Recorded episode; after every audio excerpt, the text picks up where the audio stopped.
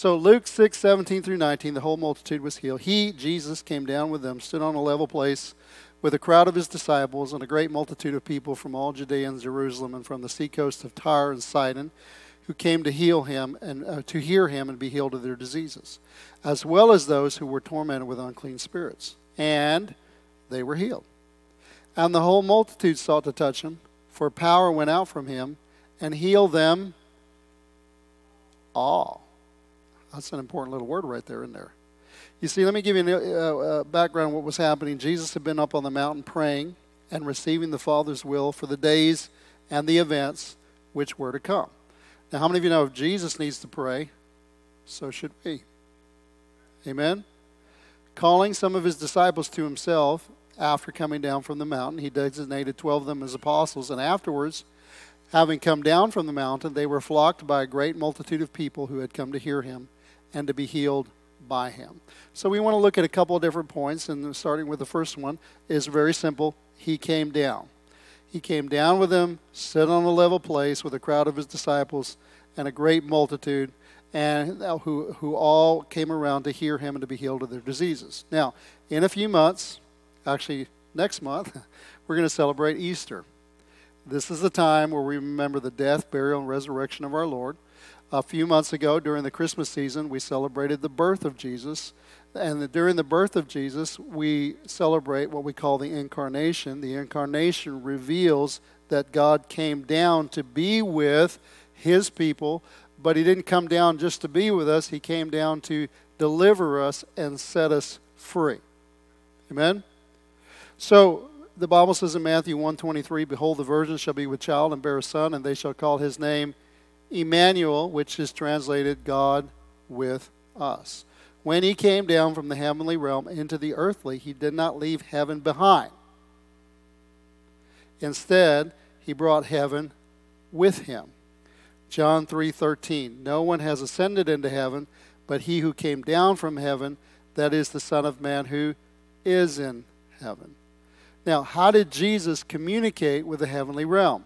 How did he communicate with the Father to find his will? Luke 6 and 12. It came to pass in those days that he went up to the mountain to pray, and he continued all night in prayer.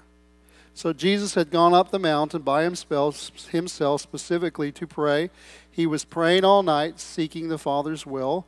And how many of you know that disciples were impressed and uh, I'm not sure that's the right word, by Jesus' prayer life to such an extent that they said, Teach us how to pray. In Matthew 6, 9 through 13, it says, In this manner, therefore, pray, Our Father in heaven, hallowed be your name. Your kingdom come, your will be done on earth as it is in heaven. Now, how many of you know that it, if Jesus is saying that we are to pray that God's kingdom would come and God's will would be done on earth as it is in heaven, it would behoove us to know what His will is. Right? What is the will of God for my life? Is the will of God that, uh, that we be in captivity? No. The will of God is that we be free. He who the Son sets free is free indeed. Is the will of God that we be sick? No. He went around doing good, healing all who were um, oppressed by the enemy, for God was with him. Right? I, I, I, I, still remember a lady that came in. She, she died. Um, and I'm not saying that if we had prayed for her, that she would not have ultimately gone to be with the Lord, but she was deceived into thinking that her sickness was given to her by, by God for the glory of God. And she wouldn't let anybody pray for her. And we finally, I think she finally relented and let us pray for her, but I don't think she really wanted us to. She just wanted us to get off her back. So we prayed for her, nothing happened. But there's one situation where uh, she was deceived into thinking that the Father's will was for her to be sick. And because she was deceived into thinking it was the Father's will, she didn't pray for anything contrary to that. So it behooves us to know what the Father's will is, and knowing what the Father's will is, the Bible says in the book of James, you have not because you ask not. Ask and you shall, seek and you shall knock and the door shall be open to us. Well, God knows what I need. He knows what you need, but He still said that our job and our responsibility and our privilege is to pray. But you got to pray according to His will. Well, what is His will?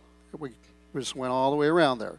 So, and then Jesus says, Give us this day our daily bread. Now, how many of you know this is not, uh, uh, you can say the Lord's Prayer, there's nothing wrong with that, but it's really more of a, um, what?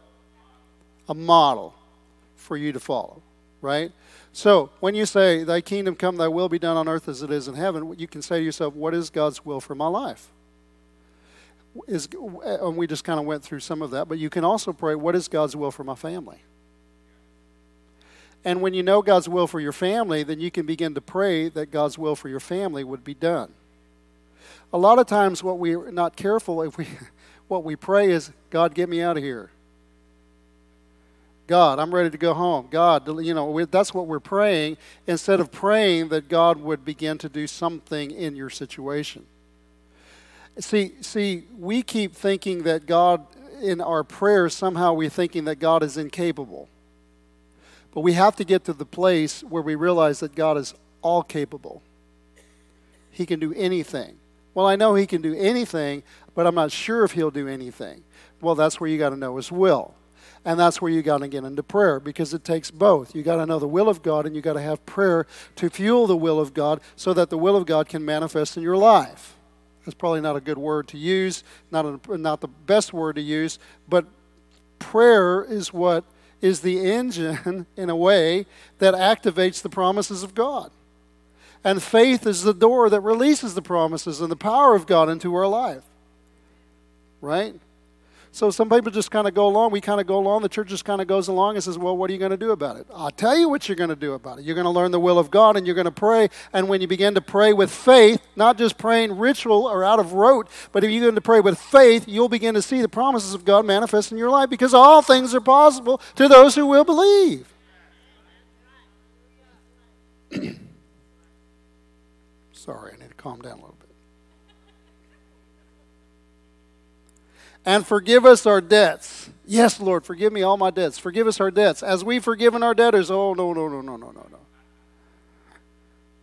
And do not lead us into temptation, but deliver us from the evil one, for yours is the kingdom, the power, and the glory forever. Amen. Well, anyway, let's move on. When Jesus came down from the mountain, we see that he came down uh, uh, uh, to came down from his place of prayer with two things that our text kind of describes. One, he was enlightened as to who the twelve apostles were to be, because he had a lot of disciples but he needed to know which ones were the ones that I needed to point to, to be with me to impart some things to them so that they can do the will of God that God, is, that God has foreordained for them to do. But second, he was also, not that he didn't, wasn't already anointed, but it seemed like the more he went to prayer, the greater power that was released in his life.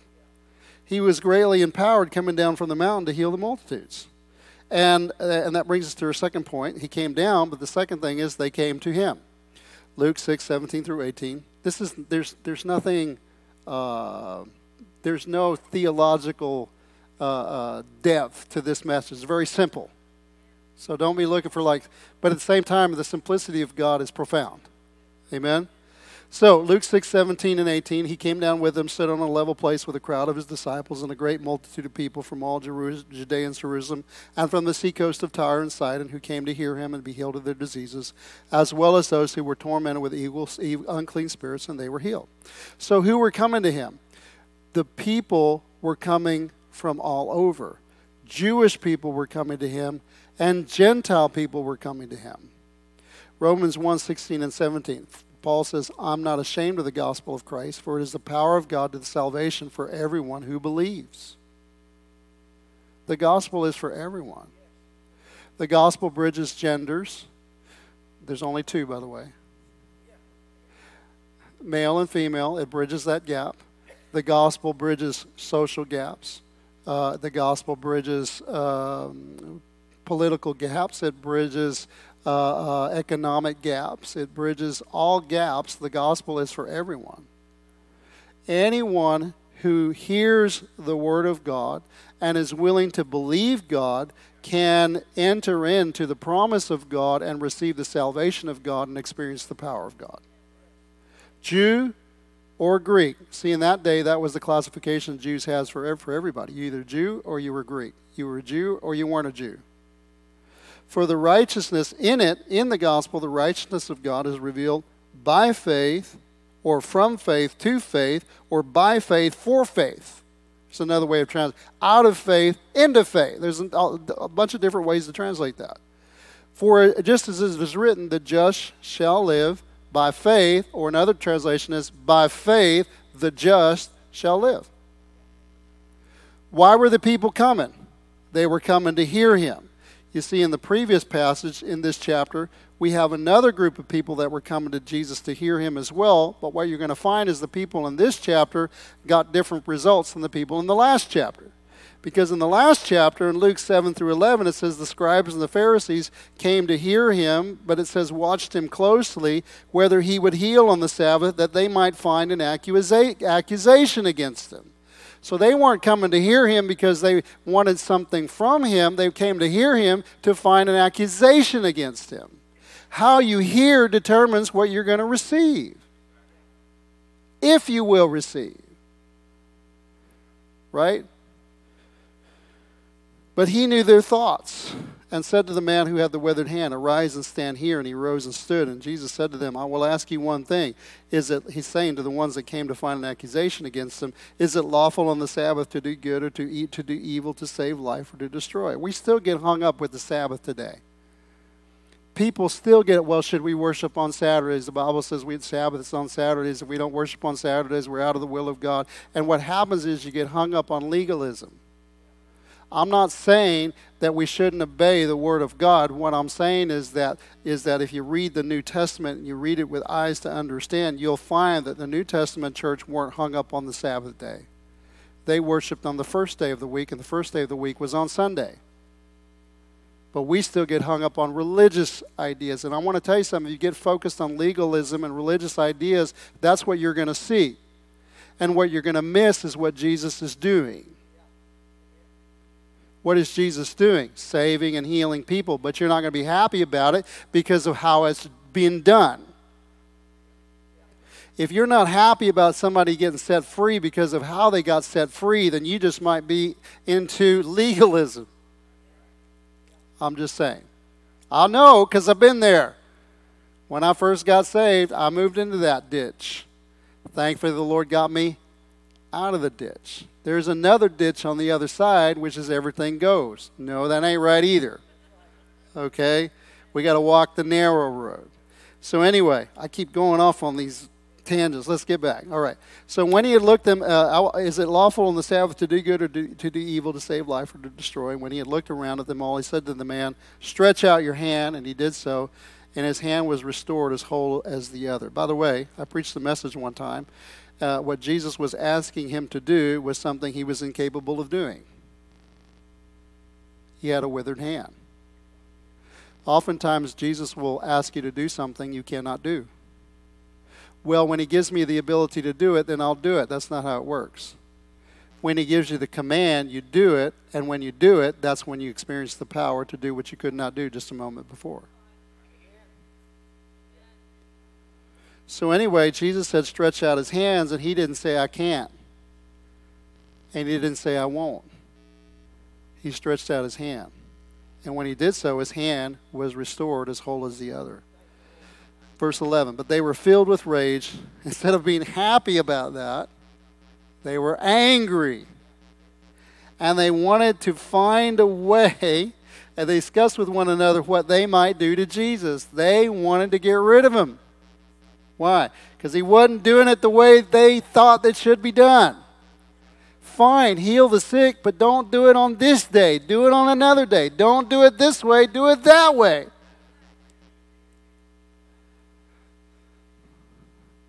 It's amazing that we, the creature, want to tell the Creator how He's supposed to do things.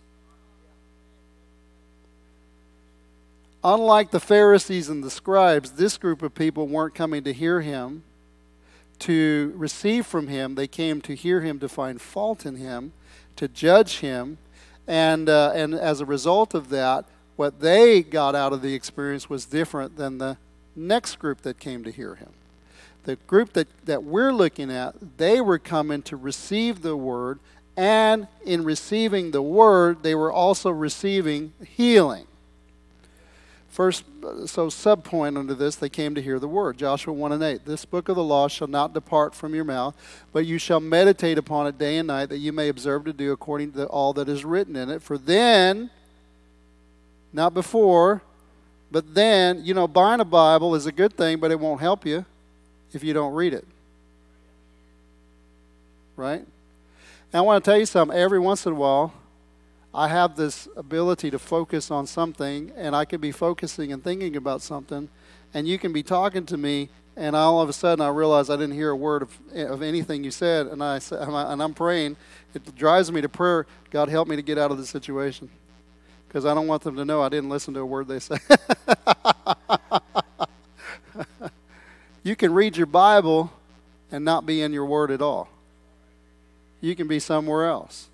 You can be thinking about what you got to do today. You can be thinking about what's going on today. You can be thinking about anything but what the Word of God is teaching. You got to learn how to get in the Word of God, read the Word of God, and meditate upon the Word of God. Right? You shall not depart from your mouth. And not only so, so what's he telling Joshua as well? You got to learn how to speak it. Right? Meditate upon it so that you may observe to do it. Because learning is not learning until you do it. Information is not the same as impartation and obedience and heeding what it says. It's not the same. We live in a culture today where the more information, it, it kind of irks me when I, I see these shows and they have these people that are really good at memorizing facts, and I'm not against that. I think it's wonderful that they can do all that. But that doesn't make you smart, it doesn't make you wise.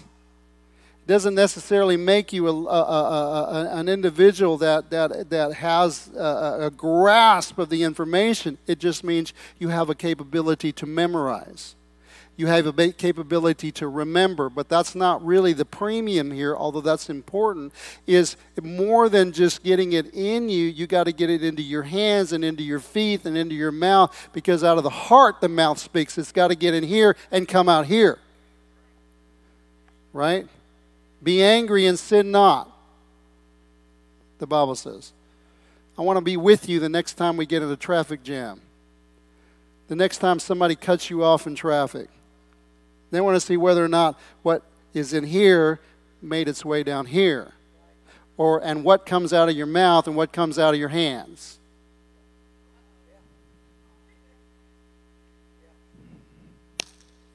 Are you hearing what I'm saying? All right. Psalms 107, verse 19. Then they cried out to the Lord in their trouble, and he saved them out of their distresses. Hebrews 4 and 12. I don't know why I put that one in there. But we'll go to this one. Hebrews 4 and 12. The word of the Lord is living. Word of God is living and powerful, sharper than any two-edged sword, piercing even to the division of soul and spirit, joints and marrow, and is a discerner of the thoughts and intents of the heart. Romans 10, 14 and 17. How shall they call on him in whom they have not believed? How shall they believe in him in whom they have not heard? And how shall they hear without a preacher? So faith comes by hearing, and hearing by the word of God. They came to hear the word and they also came to be healed. There's nothing wrong with coming to the Lord to be healed. People heard that he healed. What do you do when you find that Jesus, you, you go to be healed, right? Jesus is moving. How do you know he's moving? People are getting saved and they're getting healed. Well, I'm going down there. What are you going down there for? Well, I want to go down there and, and prove that these people are false prophets. I want to prove that this is false. I mean, people, it happens all the time. All you, listen, listen, I'm telling you, some of y'all need to stay away from YouTube. Or stay away from some of the people you're listening because there's a bunch of people on YouTube that all they want to do is point out who the next false prophet is. Their focus is wrong. And you're going to get caught up in that. Don't do that. Keep your eyes on Jesus. People make mistakes.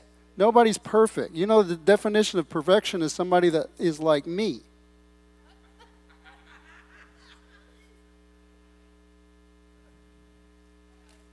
If you look up perfection in the Bible, your picture will be in there. Whoever's looking it up. Do you understand? We judge people based on what we believe and what we think. If it doesn't match what I believe and what I think, then it ain't right.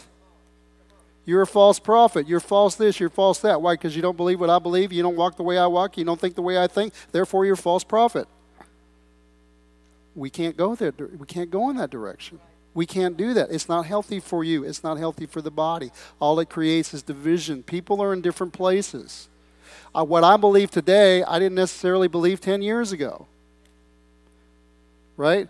10 years ago, if you were judging me 10 years ago, you might have said I was a false prophet. Some people might think I'm a false prophet today. It doesn't matter. If I don't match your way, I don't match what you think, I'm going to get I'm going to put it into a box that you've created. And in that box, you're going to say, well, Scripture says, you know, but my Scripture that I read says something different. It says, I just interpret it differently. And so we have to be careful. There is room. See, see, we can't live judgmentally. We need to live under grace. And even if somebody's off base, they can be wrong without being false. You understand? I'm going to tell you something. There are times, many times, when I'm wrong. How do I know it? Because I say something and I said, I'll go later, and I said, I don't think I agree with that. I don't think I agree with what I said. I think I'm going to have to change that. I'm going to go back and I'll do some study and I'll come to a different place or whatever the case may be. We're all in the process of growing. We've got to be full of mercy and grace toward one another, not just in this body, but with other bodies as well. We can't be judging people. It's, it's not, I'm not saying that there's not a place to determine whether something is totally wrong. We're not saying that at all. What we're saying is a lot of the things we get calling people false prophets because we're getting into the minutiae and not staying with the major things. Anyway, let me get back. Got on another tangent there. Okay, so why did they came? They came to be healed. Why did they come? They came to be healed. First of all, they came to be healed of their physical infirmities. Luke 6:17. He came down with them, stood on a level place with a crowd of his disciples and a great multitude of people from all Judea and Jerusalem and from the seacoast of Tyre and Sidon who came to hear him and be healed of their diseases. Not only did they come to be healed of their physical infirmities, they also became to be healed or delivered from their unclean spirits. Luke 6, 1 through 19, as well as those who were tormented with unclean spirits, and they were healed. And the whole multitude sought to touch him, for power went out from him, and he healed them all. Now, I want you to notice that in this particular passage, I know there are other passages that say it a little bit differently, but in this particular passage, those who were being tormented with unclean spirits were coming to Jesus. They were coming to him, and they were being healed. What does that tell us? First of all, it tells us that those that are being tormented by unclean spirits know it, and they want to be free from it. Second, it tells us that they have the power to get themselves to Jesus. Do you remember the Gerasene demoniac? 2,000 or legion of demons inside of him, but yet he was able to run to Jesus and bow down before him. It wasn't the demons that ran to Jesus and bowed down before him, it was the man. Right? So it doesn't matter how tormented you are, what I'm saying is that you can still get to Jesus according to this passage. All right?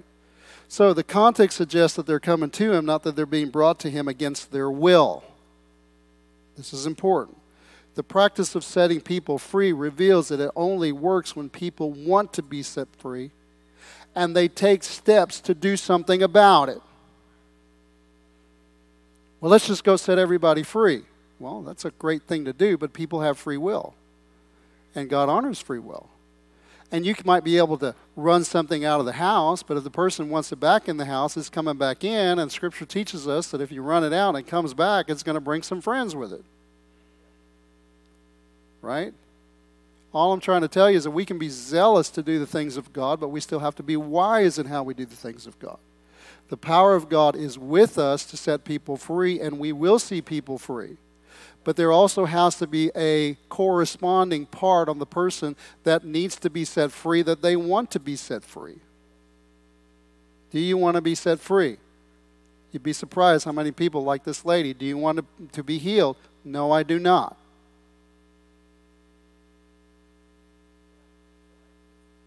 Uh, am, I, am I telling you the truth? You were right there. I don't want to. I don't want to. And you'd be surprised how many people don't want to let go of, of their stuff. It makes them money. They're comfortable with it. They don't want to, they're not sure how they would react with their, but there's plenty of other people that say, Yes, I want to be free. Go for it. Amen? If they are forced or coerced, they may, while they may be some measure of freedom that is obtained, it will most likely not be long lasting. Mark 5, 1 through 6. I already, I already, already kind of mentioned that, the Gadarene demoniac. Let's go to Luke 11, 24 through 26. When an unclean spirit goes out of a man, he goes through dry places seeking rest, and finding none, he says, I will return to my house from which I came. And when he comes, he finds it sweat and put in order, but not filled. Right? You see, some people want to be free, but they don't want to fill the house with Jesus. And that's not a good place to be either. Right? Do you want to get saved? No, I want to get set free, but I don't want to get saved. Right? Then you have to follow the leadership of the Holy Spirit because it might be that when they get set free, then they want to get saved. We don't know. I'm just saying, let the Lord lead you. It's not just it's not all just cut and dry, okay? So then he goes and takes with him seven other spirits more wicked than himself, and they enter and dwell there, and the last state of that man is worse than the first. So third point, they were all healed by him. There, there are inherent in this statement that they were all healed by him some characteristics of God that we would be wise, wise to bring out. First of all, God is good. He is good. Psalms 106 and 1 says, Praise the Lord. Oh, give thanks to the Lord, for he is good, and his mercy endures forever. Acts 10:38. How God anointed Jesus with Nazareth with the Holy Spirit and power, and he went around doing good. So he is good, and he does good. Yeah, and there's many other scriptures. I'm, I'm thinking right now the rich man that came to Jesus, and he said, um, "What?" Yeah, yes, uh, but he didn't say good man. He said yeah, good teacher, what must I do to be saved? He said, Why do you call me good? There's no one good but God. I believe, this is my own personal opinion. Again, I have the mic, so you, when you preach, you can do it your way. But when I was reading that, I believe I, I kind of saw something. That when the man came to, to the Lord and he said, Good teacher, what must I do to be saved? Jesus said, Why do you call me good? There's no one good but God alone. I believe that Jesus was kind of, Do you see something in me? He was, he was probing him. Why do you call me good? There's no one good but God alone. Do you see God in me? Is, I believe, what Jesus was asking him. Because there's only good, one good, and that is God. And it's amazing that Jesus, who's the, who's the expression, the exact representation of God, the expression of God, the visible manifestation of the Word of God in this world, went around doing good. I want you to know that theologically, reasoning about God, about the world, does not compute if you don't have the fundamental understanding that God is good. Everything that you reason theologically about God, about the world, must be based on the goodness of God. Has to be. Everyone has presuppositions. I don't have any presuppositions. Yes, you do.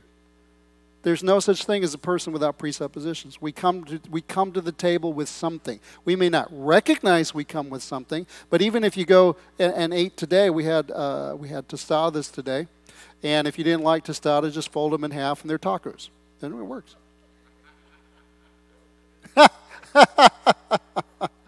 but you come to the table with preferences because some people don't like tostadas.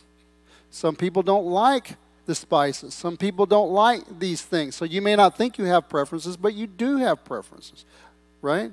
Oh, I'll eat anything. Well, let's find out if you'll eat anything. What you may find is that you'll eat almost anything, but you won't eat everything because you have preferences. Well, in, in the way we think and the way we live, we might not recognize them, but we also have presuppositions and that we've got to uh, uh, we've got to set as a foundation for everything that we do God is good. Second thing is, not only is God good, but God is willing. I touched on that a little bit before. Matthew 8, 2 through 3. A leper came and worshiped Jesus, saying, Lord, if you are willing, you can make me clean. See, a lot of people believe that God makes people clean. They just don't necessarily believe that they'll make them clean. I don't know if I have the faith. I don't know if God knew what I was what I did. Well, he does know what you did. It's called omniscience. He knows everything. He knows the hairs on your head.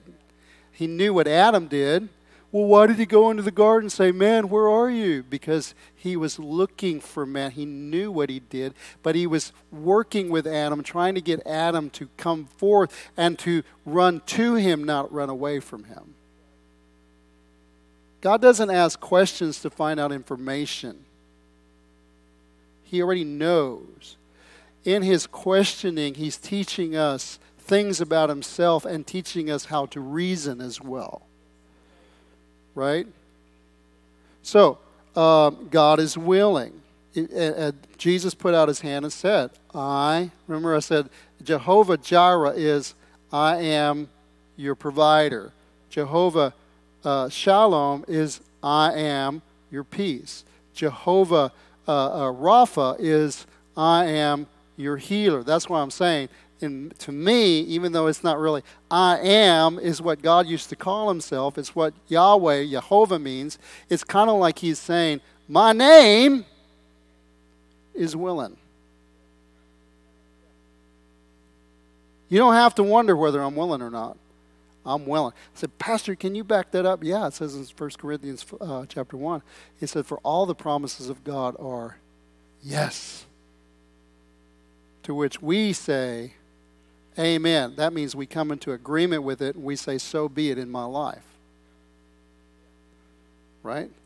So God is good, God is willing. The next thing we need to look at is God is capable. He is more than enough.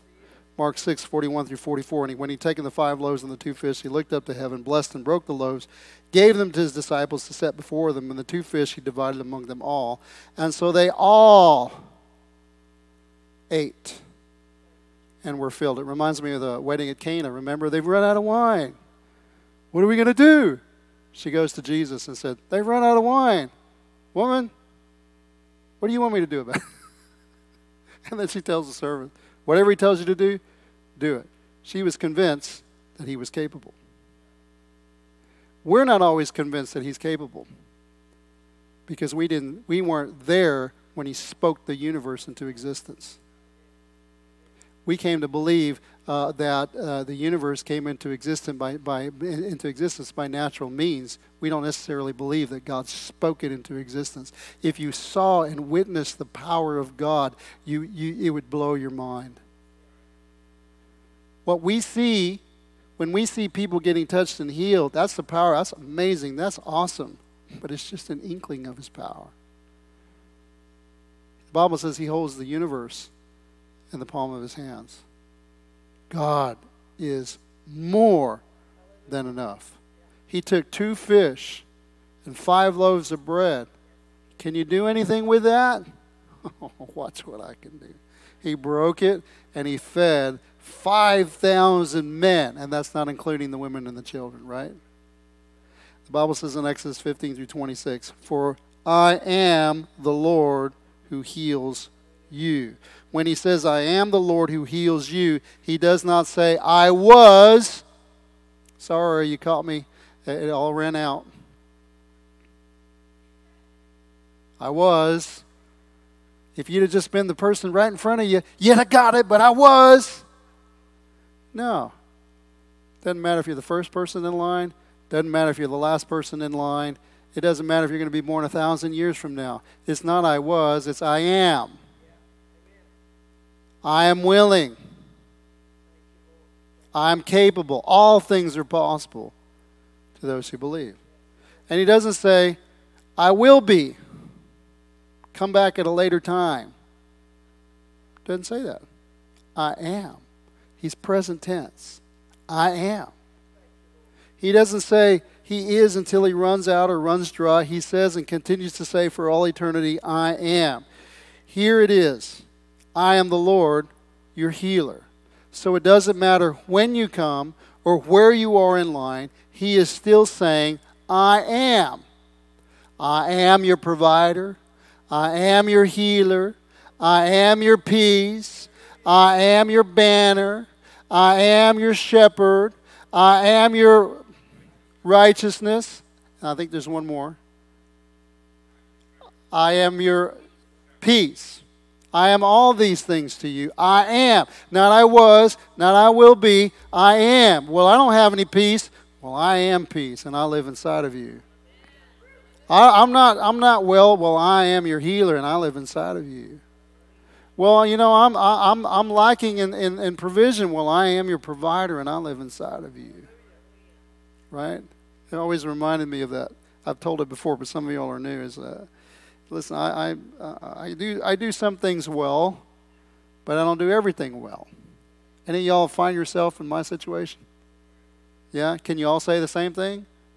Right? We do some things well, we don't do all things well. If I open up the refrigerator, I'm not eating well. Not going to do it. But if my wife opens up the refrigerator, I'm going to eat good. Because I do some things well, but that ain't one of them. All right? I haven't always been real good with money. I'm not saying that uh, I haven't taken care of my bills and all that kind of stuff. I just didn't always do a good job uh, putting up for the future. Just didn't do that. And um, when you're in ministry, you think different. You should think long term, but you tend to think, think short term. We're not going to be here long because of the conditions. Anyway, we won't go there. So, anyway, I was lamenting our, our situation and what our future was going to look like. And, and, you know, it just didn't look as rosy as it should.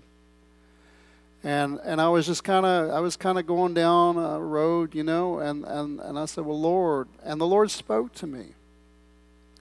And he said, Rick, what's my name? And I knew I knew where he was leading. He said, Jehovah Jireh. What does that mean? I am your provider. I said, Am I your provider only when you do things well? No. Am I your provider only when you put everything you're supposed to in your 401k or you make the right choices in your stocks? No.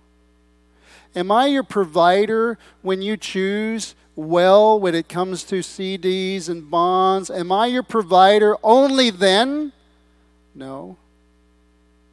I'm your provider I knew what you were going to do before you ever did it. I knew that you weren't going to make the right decisions, but I am your provider. You see, we tend to think, oh man, my life is messed up because I didn't do it right. I didn't, I didn't, I didn't, I didn't take care of these things right, or I didn't do this right, or didn't do that right. No, I am does not minister to you based on how well you did, He ministers to you based on faith. Regardless of my condition, God is here. Blessed are the poor. Who says, Blessed are the poor? The Lord. Why? Because I am is here. We want to say, Blessed are you who put things aside and thought about your future and put everything where it needed to be. Blessed are you. And you know what? That's a good thing. There's nothing wrong with that. We're not in any way saying that, but we tend to think that that's how God thinks. No. God is your provider, whether you did everything right or not. And he spoke that to me. He said, I knew you were going to do stupid things. I think he actually did tell me that. Huh? But I am your provider. What do I got to worry about? I'm not saying I don't try to do better and we want to do better. And it doesn't give us the freedom to go and just do stupid stuff and, and, and, and not it doesn't give us that freedom to just do that. But I'm saying is that no matter what you've done, I am Well, I hurt myself by doing something stupid. I am your healer. I don't heal you based on whether you did something smart or not. I heal you because you come to me in faith and you believe my word and you believe my promises. Well, I kind of put myself that first person there, but you understand what I'm saying, right? When Jesus came down from the mountain, we see that he came down and he was greatly empowered to heal the multitudes. Unlike the Pharisees and the scribes, this group of people were not coming to hear him to find fault in him or to judge him. No, they were coming to hear him so that they could receive from him. They were coming to receive the word he was teaching, and they were coming to receive healing for their sicknesses and deliverance for their, uh, for their torments.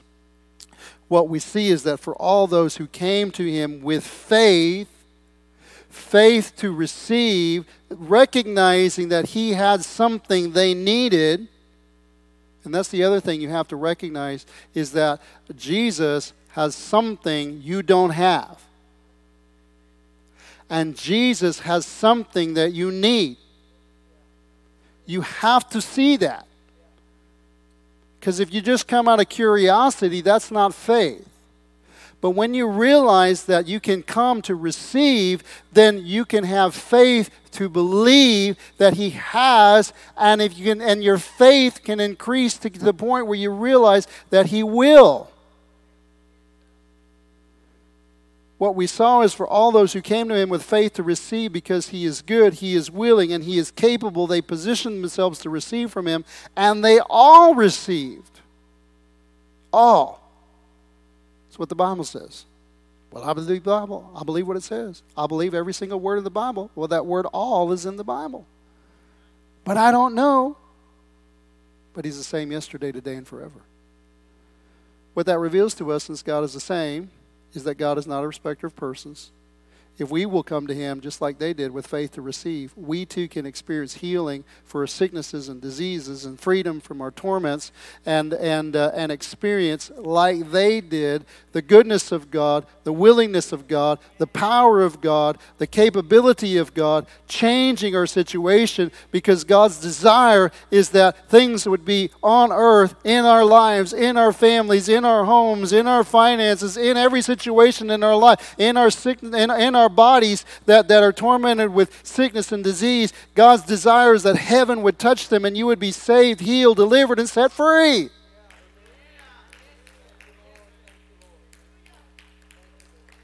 It's not hard. It's not a hard message. But it's true. Right?